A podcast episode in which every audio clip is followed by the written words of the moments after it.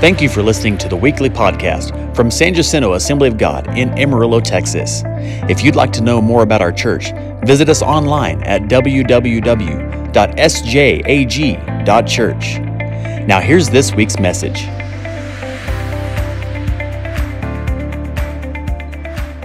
out your Bibles this morning and turn with me to the book of Titus, chapter 3, verses 4 through 7 this morning.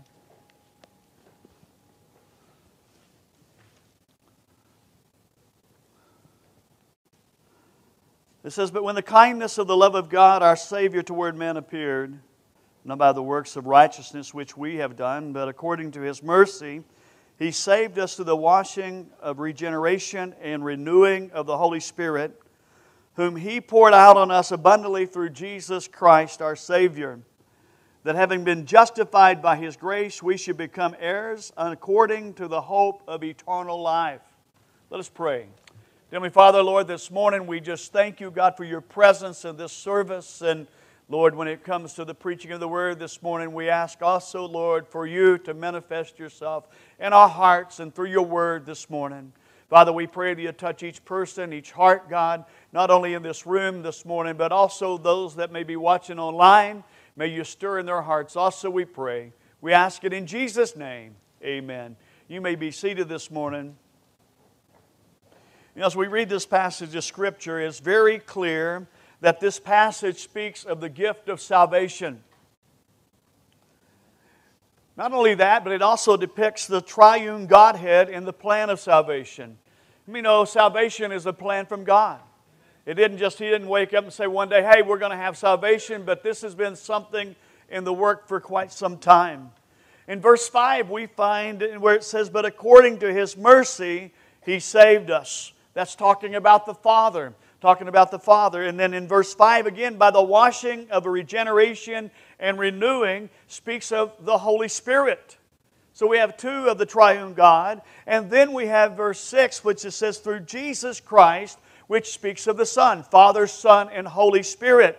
Notice that in verse 4 it says, But by the kindness and the love of God, salvation has been offered but by the kindness and the love of God. Zoe just sung, sang about the love of God and what that meant, that it was bigger than any sin, bigger than what we've done. And I think about this when I read this scripture. I think of the fact that the Bible speaks of the fact that it was the love of God, Father, Son, Holy Spirit, that said we will present salvation as a gift to the human man or humankind.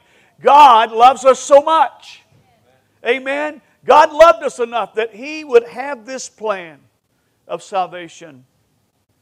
One person made this comment when it came to salvation. I don't understand the electricity. I don't understand electricity, but I'm no fool. I'm going I'm not going to sit around in the dark till I do.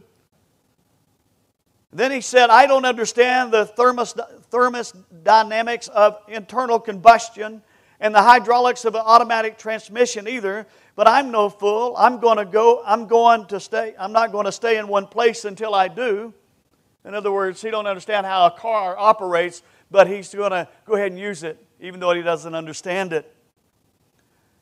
The truth is, I don't understand a great deal of things that are part of my everyday life, but I make them part of my everyday life. The same is true of salvation. No one will fully understand how God become man and how he could die, how his death could be the basis of our forgiveness, and how he could give you and me new life, all of the other aspects of salvation.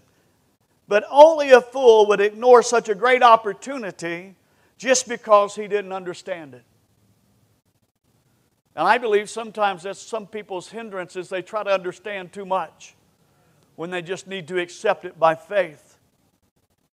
Did you know that there have been millions upon millions that have come to the Lord without understanding completely what happens at the moment of salvation and even the extremes that God went through in order to offer salvation to every human being? There's many that have no idea, no understanding at it all, but they have, they have come to know the Lord as their personal Savior in Jesus Christ. And I think if we was honest with one another, We didn't understand it all either, and I still don't understand it all. But I came by faith, and I believe God and His Word. But I want to say this this morning, but a Christian should never remain at the level, at that level of understanding. We shouldn't remain at the level of understanding that we made our confession and repentance at the altar. There should be something deeper in each one of our lives.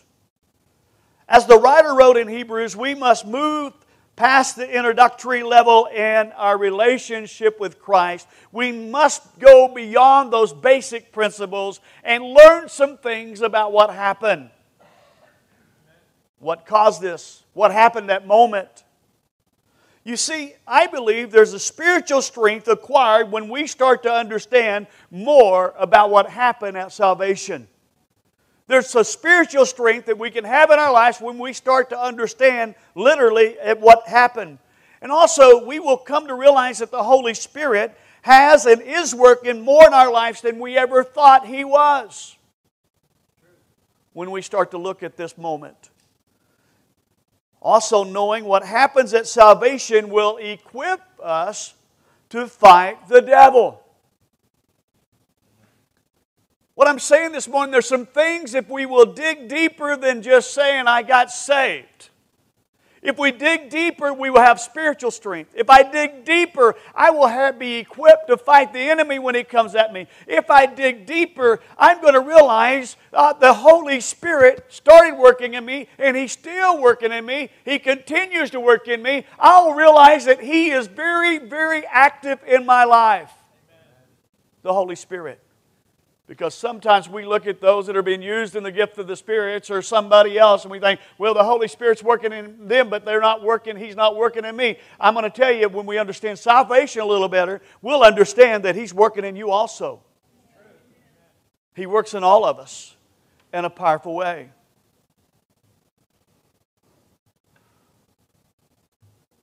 I want to spend some time this morning digging into the gift of salvation.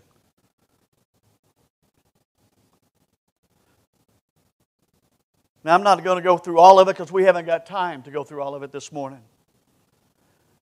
I'm going to tell you, Jesus paid the price for the gift to offer, and that's what we talked about this morning with communion. We must respond, though, as God would have us to respond to enjoy salvation. All of us must have that same response. The follower of Christ, if you have not noticed, is labeled with many different words. Sometimes we're called Christians, Sometimes we're called disciples, and sometimes we're called believers. Those in the Old or the New Testament, when the church was first uh, born and birthed in the New Testament, they were called the Way. Many times we hear different things, but another word that is used often when it talks about a, a someone that follows Christ is that they're a convert, a new convert. And it's a word that is powerful when you really look at it and what it means because it actually explains a little bit about what happened at salvation for you and I, what took place when we gave our life to the Lord Jesus Christ, the word convert.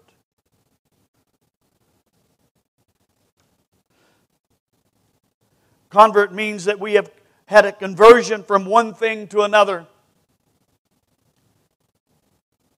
The word is very important when we talk about salvation. So I'm going to spend some time looking at that this morning. The first thing I want to point out is that a conversion is a must to receive salvation from God.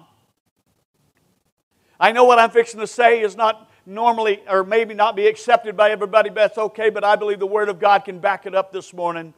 Conversion is a must to receive salvation from God.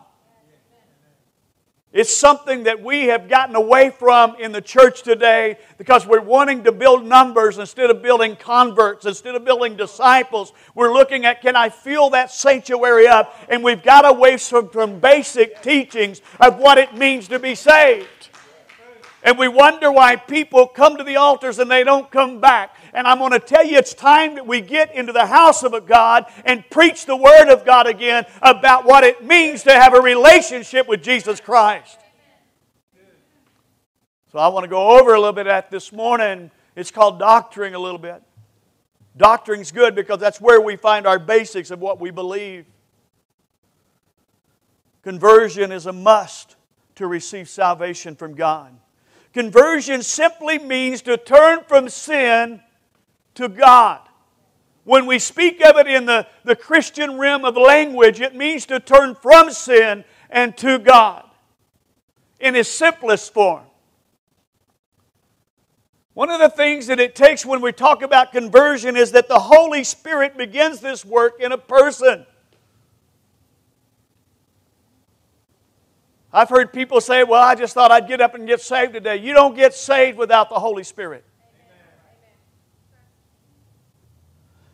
Jesus said this in John chapter 6:44. He says, Jesus said that no man come unless the Father draw him.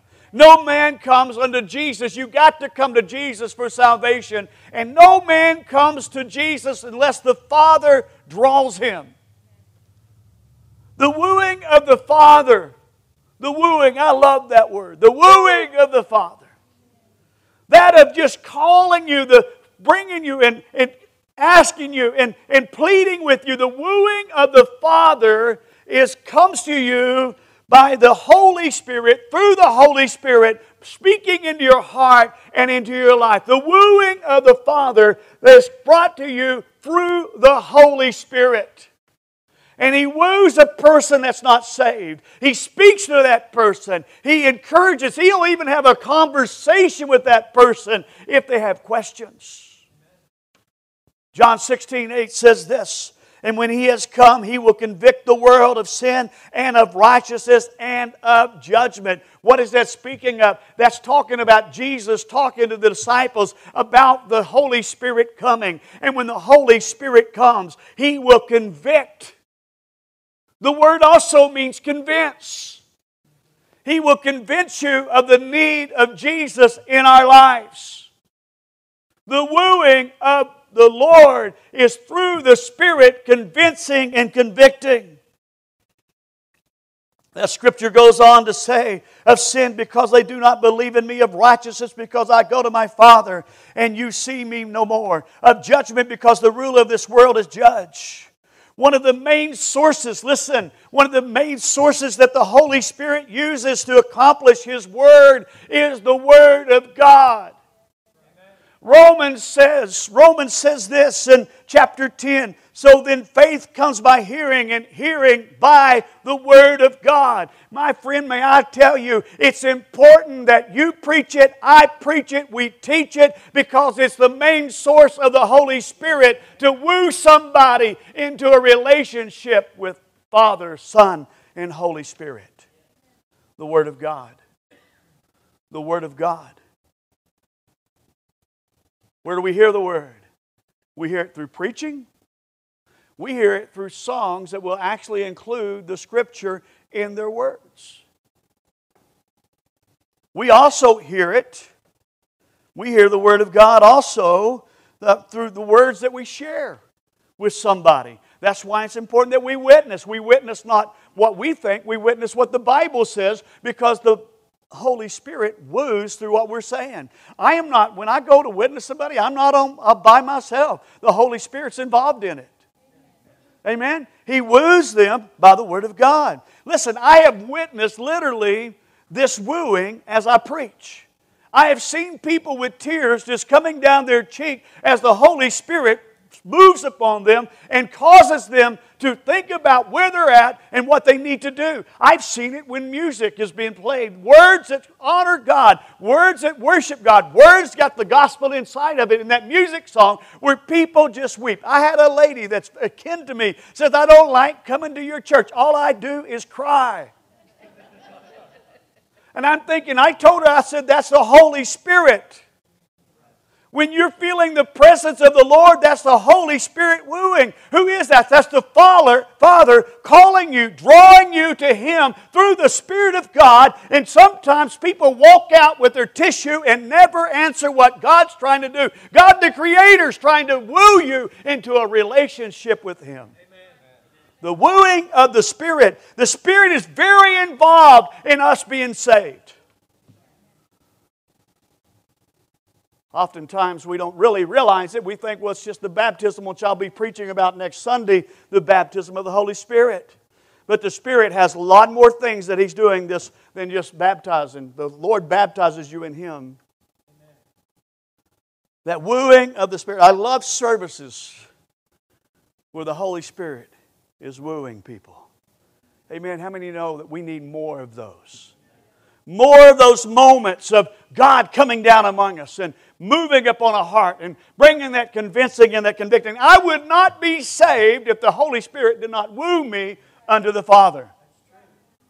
I would have walked in a sinner and left a sinner and probably would not even be alive today if it wasn't but for what the Lord done in my life. Can I tell you this morning, this is not initiated by you. This is all initiated by God the Father, the Son, and the Holy Spirit, the creator of all things. Thinking about it, the one that spoke into darkness and things that we see now exist, takes a moment to come down in the middle of this gym that we're having church in, right to that one seat, and say, I am wanting you to be part of our family. Now that's powerful. Come on, somebody should have got up and shouted when we think about Him loving you so much. I often look at the map, the globe, and I, I try to find uh, Israel on the globe, and you can't hardly see it. It's just like a dot, but God loves Israel. Can you imagine how much of a dot you are on this earth? And He comes down right into your seat and says, I want you, hallelujah. I want you to be part of the family of God. I'm going to tell you, never think you're not loved, never think you're not cared for, because God takes a moment to have a conversation with you. Wow. Mm-mm-mm. When that wooing comes, and God's desired response to this conviction is that we have a conversion in our life. When it comes, His desire is that we have a conversion. He doesn't just want to talk to you, and He doesn't just want to talk to me, but He's talking with a purpose. How many of you got people in your life, when they come, you know they're coming with a purpose? How many of you got kids that are grown? When they come, you know they're coming with a purpose. Two hands back there. When the Father, Son, and Holy Spirit come to us, He's coming with a purpose, and that is so that you can respond and have a conversion in your life. That you may be saved. The conversion is a response of the sinner to the conviction of the Holy Spirit. It's a response to the, the conviction of the Holy Spirit. To have that conversion, that's how you respond properly. That's what God is looking for, that type of response in our life. Repentance and faith are found in this act of converting. You got to have a couple of things in this act of converting. And, and Two of those things found within that word, wrapped up in that word, is repentance and faith. The Greek word for repentance is metanoia, means a change of mind, literally a fundamental change of attitude for the rest of our lives. To repent is not talking about just being in emotions it's not talking about just for a second until I get out of the church building. It's talking about I have a fundamental change in what I think and the way I'm going to live. I've heard the good news. I believe the good news. I am surrendering my life to God. I'm repenting from where I am. It's not a temporary thing. It's I'm going to serve God come high or, or, or high water.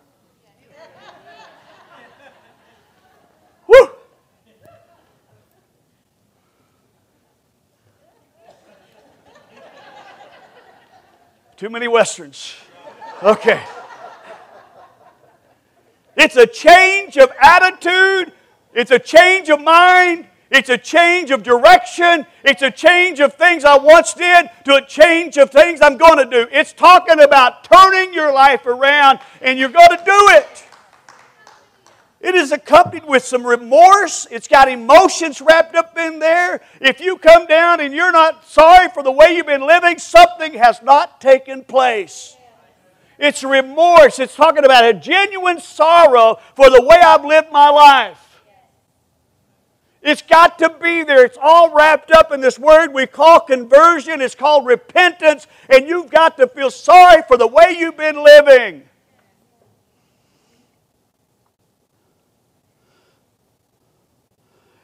And it's also a willful commitment when we talk about repentance. A willful commitment unto God from this moment on. Come on, I, I, stood up 35 years ago, almost 35 years ago, and made a covenant relationship with my wife. And I said, I give you all what, whatever it is. But I made that commitment. That's what wrong with a lot of marriages. Something that commitment means something, and it's the same thing with a lot of people that come to the altar. They do not repent completely because they do not make a willful commitment unto God for eternity. Come on. We say till life do us or till death do us part. Why don't we say till the rapture takes me or I breathe my last breath, I'm going to be committed to God. It's a commitment that's wrapped up in that word repentance also that says I'm going to be committed unto you. No matter how sister so and so treats me or brother so and so. The other aspect of that word conversion we talk about is faith. It's in that word that we've heard, there's an intellectual part of it. Come on, you've got to hear the Word of God to be saved. And you think about there, that's that faith I'm going to believe. You can't believe on something that you haven't heard. Come on, you got to have faith in. You got. That's why it's important, church, that we teach the gospel, we preach the gospel, we share the gospel, because it's something that they have to act on. It's an intellectual thing. And you got to get past, even in faith, there's some emotions in faith. Amen. I have an altar call. You come down for what I've said, and all of a sudden you're in the presence of God. How many like being in the presence of the Lord?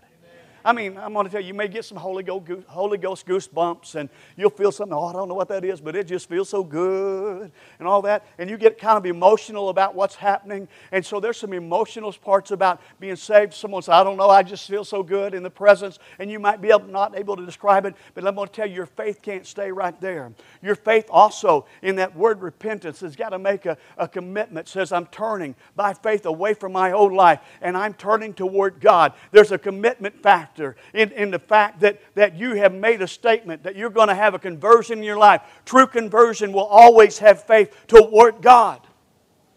You'll live your life toward God. You will live for God. See, uh, faith makes genuine disciples. It makes that moment in your life that you have a genuine disciple in, in the church of God that says, I'm going after the Lord. I'm going to learn about the Lord. I'm going to tell you this morning we cannot take Jesus as our Savior and not take Him as our Lord. You can't do it. It's almost like trying to have your cake and eat it too.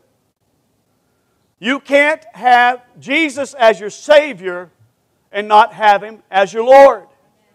And that, that irritates some folks when you preach that and say, hey, you got to have him as Lord. The word believe, if you even look at the word and believe in John 3.16, it's talking about becoming a disciple and following. Yes, there's people, there's historians. The devil will tell you Jesus walked on this earth 2,000 years ago. There's plenty of people that believe Jesus, but the word believe means to be a disciple, to be a follower, to let him be your master and let him be your Lord of your life. That's what this word means. When we convert, we convert from being in bondage of the world into now we are under the mastership of Jesus Christ. That's conversion. He now is my Lord. Living my life for the Lord. True conversion. That means I have made my mind up. I've seen where I was at. I didn't like it. I'm sorrowful. I'm weeping. I don't like my old sinful life. I think every conversion should have some tears in it either tears of sorrowfulness or tears of joy. Amen? And I have turned from that, now I'm turning to God. I've converted, I made a commitment. I don't care what happens, I'm going to serve the Lord. I don't care what my family thinks, I don't care what my world thinks. I'm serving God. That's a converting conversion. Now listen, it doesn't just stop there. It doesn't just stop there. Converting unto God ushers some wonderful things into a person's life. What happened? I made that mind up. What happened to me? It ushers some wonderful things into our life. When we truly have a conversion at the altar, now we get to experience some wonderful things in our life.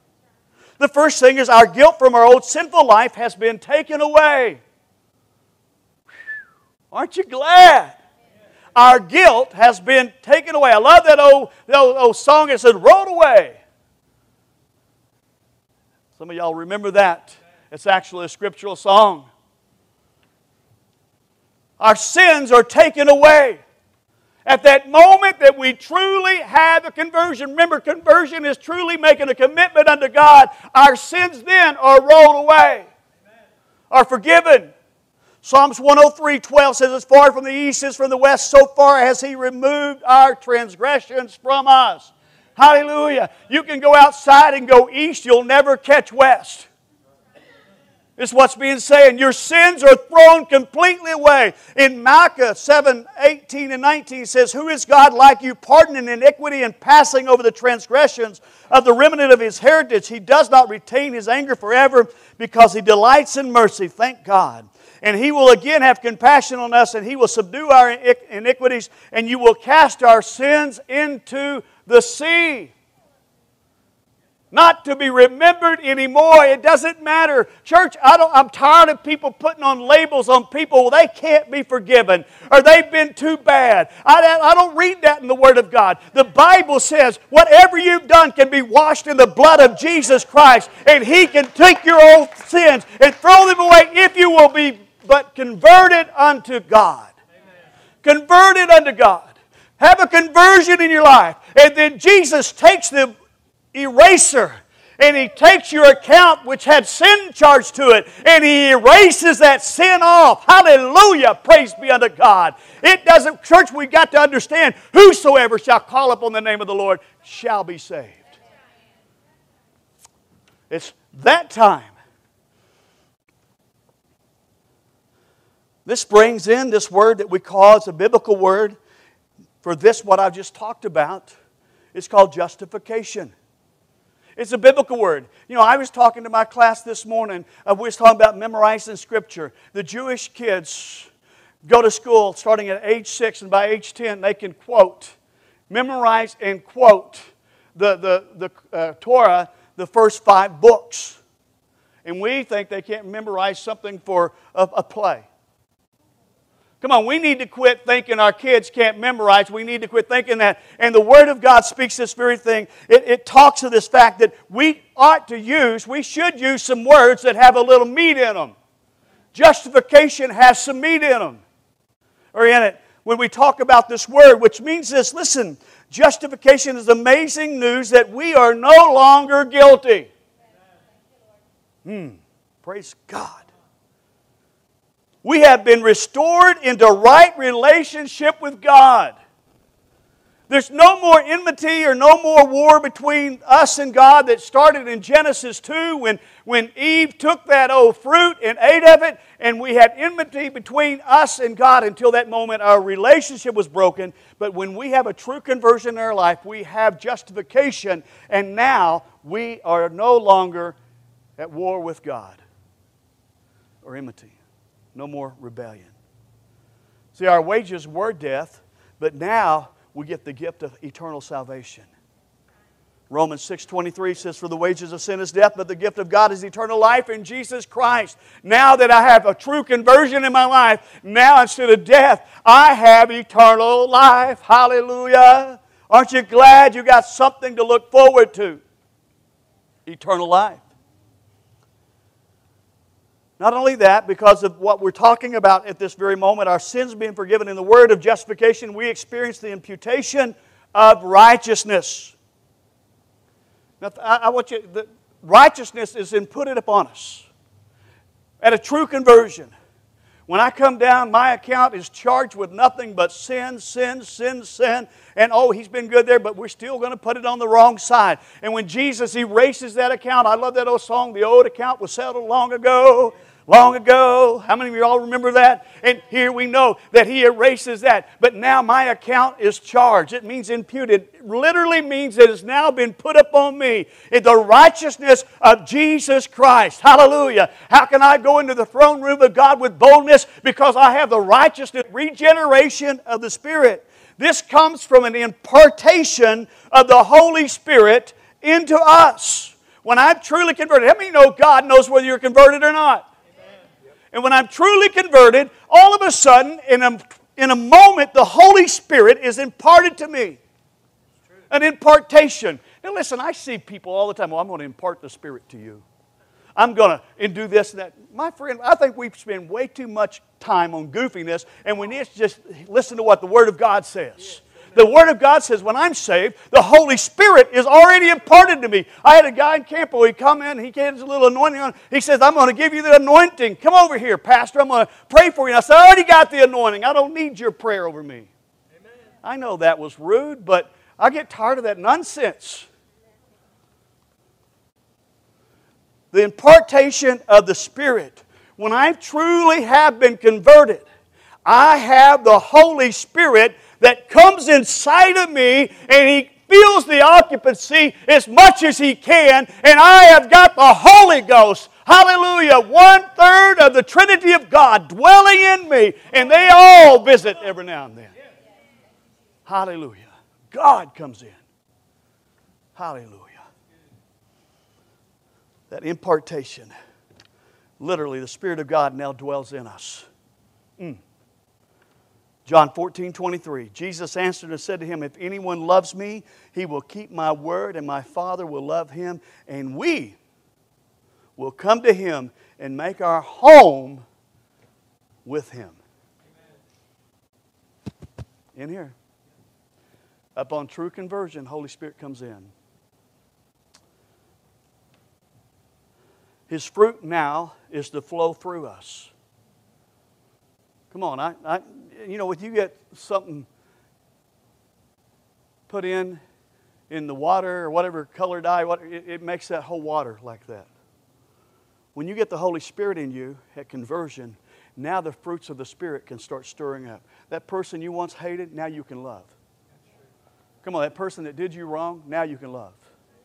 That person, or whatever it was that you struggled with now, you can have the fruit of the Spirit because now He is dwelling in you at salvation. He comes in, He's imparted to you. You don't have to go seeking. If you have a true conversion, that's what happens. The Holy Spirit comes in, and we call that the new birth. Now you're operating. You've got a new operating system coming in. Amen? Fruits of the Spirit. According to this, we have become a new creation. Upon true conversion, now we understand what it means to be a, a new creation. It says, therefore, in 2 Corinthians, therefore, if anyone is in Christ, he is a new creation. Old things have passed away. Behold, all things become new. Now I am a new creation in God. Old things are passed away. All things become new. I have a new thinking ability now. God will regenerate my mind and renew my mind through the Spirit. And I like this part. This is all because we've had a true conversion. We are now part of the family of God. I had a salesman come to me one time and he said he was a Christian and he says, All the people are God's children. And I said, No, they're not. And we're on the counter of the parts store and he says, Yes, they are. I said, No, they're not. He says, Yes, they are. I said, No, they're not. It's not until you get converted. It's not until you get saved do you become a child of the living God. Oh, listen to what the Lord told the Pharisees Your father's the devil. Amen. Is God wrong or is that salesman right? I don't know. I do know God is right. We don't become part of the family until we are converted, washed by the blood of Jesus, have the Spirit imparted unto us, and we become part of the family. We are adopted. Romans 8:15. For did you not receive the spirit of bondage again to fear, but you received the spirit of adoption. That impartation of the Spirit in you now has labeled you and sealed you. His name is written on you. And you're written in the book of life because of what took place at that day that you were converted. Although this took me a minute to preach, well, a few minutes. I was trying to quote Dave, he always says a minute. Although this took me a little bit to preach it, let me tell you something. What I spoke of takes just a second, just a moment. Just a moment. Have you ever, you say, well, that's impossible for all that to happen. I didn't even describe everything that happens. I mean, I didn't go into detail because we all don't know y'all wouldn't stay here that long. But it just takes a moment, a minute second for all this to take place. You know what does it? It wasn't me, was it? Okay. You know what does this? Literally, have you ever clicked on a, a file on a computer and hit download?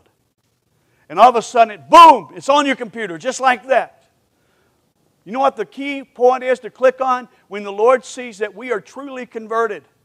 That moment we confess with a true heart, that moment that we confess completely unto the Lord, say, I'm tired of the old life, I'm sorry for it, I'm converted. At the moment we get to that moment, the Holy Spirit of God goes, whoom, and that's where you feel, I don't know what happened, but it was good. It's that moment, just that quick. Can God do something that quick? God can do something way quicker than man can even think of. At that moment when you get up after true conversion, you have the Spirit in you, you have righteousness put upon you, you are a child of the living God. You may have came in a devil, but you go out a child of God. Hallelujah. All in just a moment of a second. It doesn't take a long time. Conversion happens that quick. Oliver, if you'll come, Pastor. It takes just a moment. Paul the persecutor of the church, thought he was doing God a favor. He met Jesus on the road to Damascus one day. Acts chapter 9. Bright light showed. Paul fell to the ground. And the Lord said this to Paul Listen, the word, why do you persecute me? And immediately, just like that, Paul goes, Oh Lord. Come on. Sometimes we miss how quick it is. He says, Oh Lord. He said, and he didn't say something, well, I've heard about you, Jesus of Nazareth. The presence and the Lord speaking the word, the Holy Spirit in the midst of that, because the Holy Spirit had already been released and put on the man. And all of a sudden, Johnny said, Lord. I had a guy say, Well, he wasn't saved yet. And I said, Yes, he was. He was saved just like that, that quick. You know what happened to Paul that moment? He had a true conversion. You read the scripture, most of the New Testament is written by him, a lot of it is. And you read him, he did not go never again the other direction. He had a conversion that day, all the way to the moment they took his head off. And the Bible says that he was, not the Bible, but history says this, that he was, his head bounced three times as they decapitated him. But you know what? He was still converted that day, my friend. I do believe you can be once saved and always saved if you have a true conversion in your life because it's then that you say, I'll never look back. I'm not here for the emotions. I'm not here just to confess. But a true conversion says, I am going to be a child of the living God until Jesus comes back one day. Oh, people, let it be a conversion in our life. Hallelujah. Because, see, I see many come down here and they all repent and, and they'll confess and they get into the presence. They have emotions, but they go right back in their old sinful life. To them, I say they never had a conversion. Come on, we say a lot of people are backslidden when they never really were saved. Well, I know that's tough preaching for today. And it won't fill the house. But I'm saying we don't have time to be talking stuff that's not true anymore. Oh, my heart desires to see people come to the altar and have a true conversion. It's in that true conversion that people get saved and people's lives are changed. And I'm going to tell you something that you that have that conversion a long time ago. You've got to stay on top of it. You've got to keep your fire burning. Every head bowed just for a moment. Let's say, Pastor, right now, I need to have that true conversion in my life. I need to totally surrender everything to God. I need to turn from that old life and turn to this new one. I understand what it means now to be saved. I need to do that this morning. Would you raise your hand and say, Pastor, that's me? Anybody? We have time this morning. Anybody would say, That's me, Pastor, this morning. Amen. Amen. Amen. Holy Spirit's moving. Holy Spirit's moving. Hallelujah. Hallelujah. Hallelujah. Lord, you've seen the hands this morning. And I know the Spirit of God is moving in here.